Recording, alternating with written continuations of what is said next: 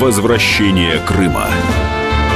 Документально-художественная повесть военного обозревателя «Комсомольской правды» Виктора Баранца о событиях двухлетней давности. 26 февраля Гигантская толпа противников возвращения полуострова в состав России заблокировала парламент.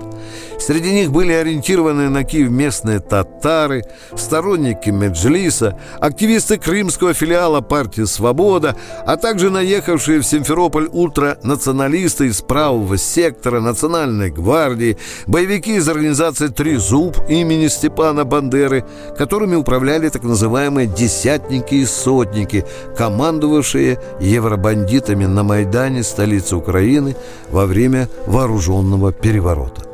Но Крымского Майдана не случилось.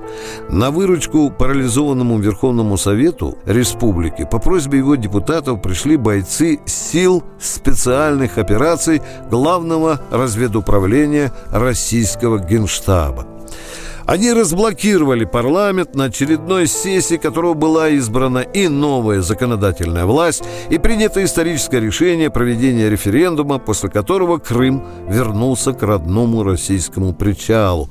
Именно там, у стен местного парламента, с подачи безвестного симферопольского электрика появилось на свет крылатое выражение, которое с тех пор стало олицетворять новый профессиональный облик воинов российской армии – вежливые люди. Все будет хорошо,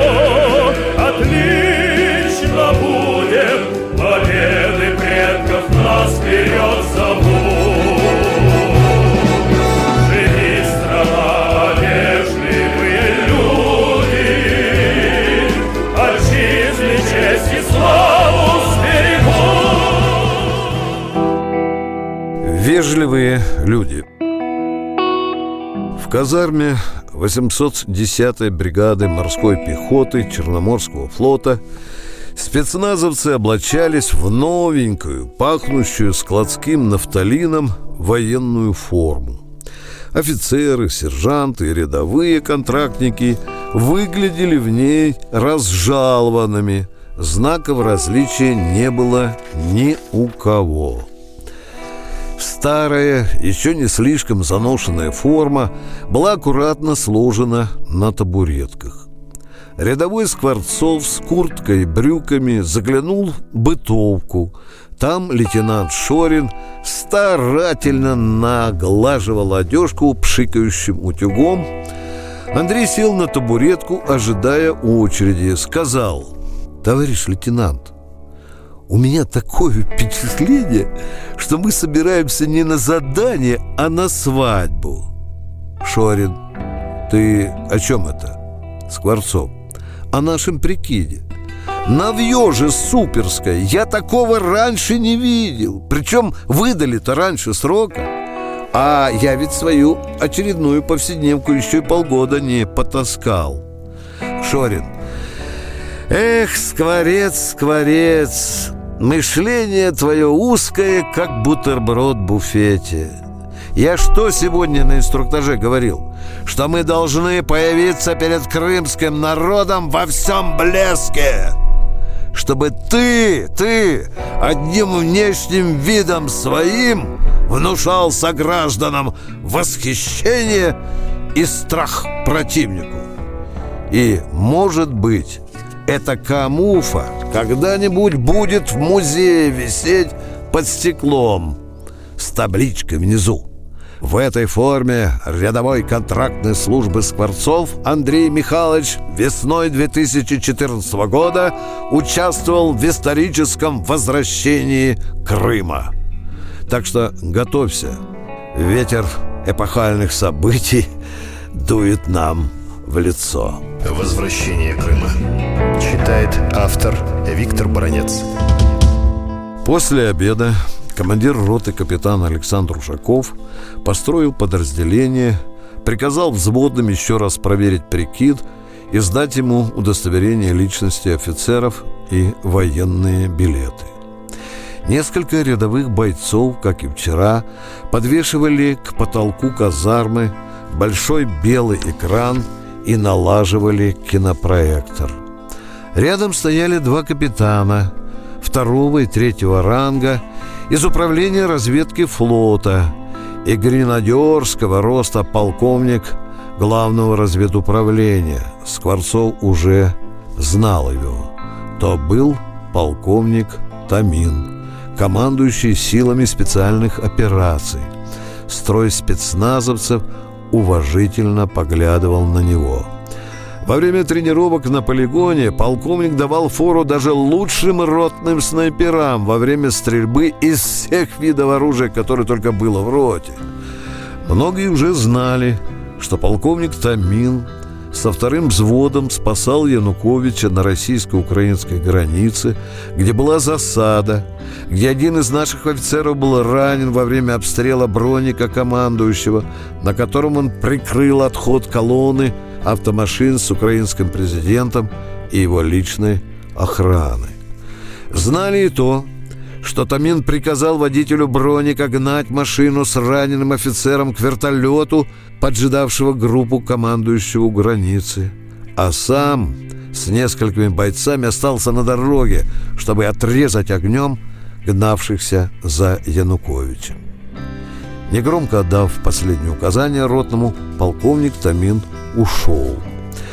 А капитан Ушаков, заложив руки за спину, важным – наполеоновским шагом неспешно прохаживался перед строем. Затем остановился и зычно сказал «Рота, смирно! Слушать сюда! Время Че, к которому мы готовились, наступает. Я уже говорил и повторяю снова. Нам поручена очень важная и очень трудная государственная задача.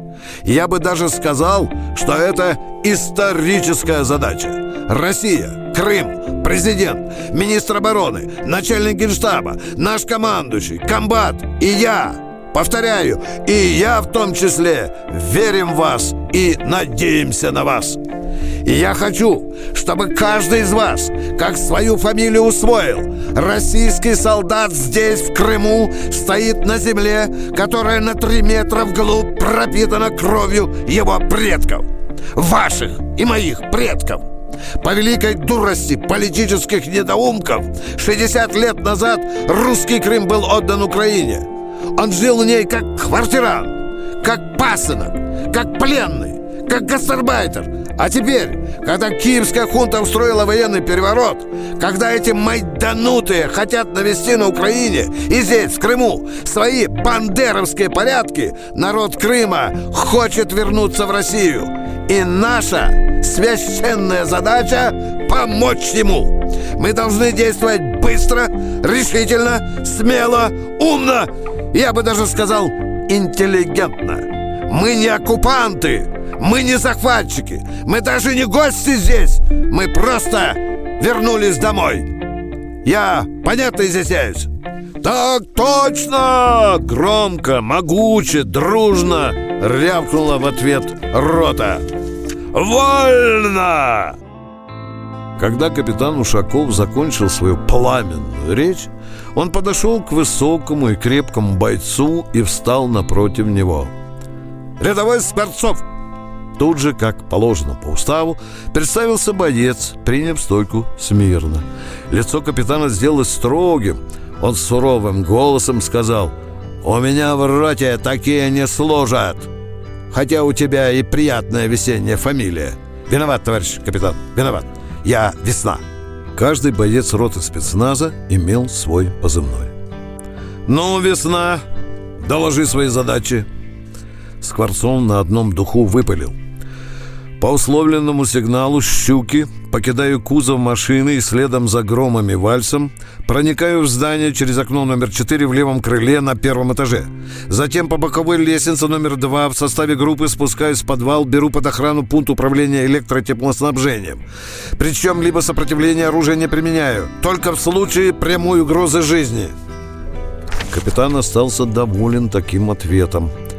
Офицеры из разведуправления флота и штаба сил спецоперации ГРУ провели следом за ротным еще один инструктаж со спецназовцами, а затем еще раз показали им уже выученное на зубок кино – то было видео с подробным показом здания Крымского парламента, начиная от парадного входа и заканчивая подвалом и крышей. По плану операции один взвод роты должен был действовать в гражданке. Во главе его шли сразу два полковника в форме офицеров службы безпеки Украины и милиции. Они репетировали свои действия в комнате отдыха. Чужая форма сидела на них безупречно. А фальшивые личные документы были безукоризненно убедительными. ГРУ очень искусные мастера по этой части. Возвращение Крыма. На радио «Комсомольская правда».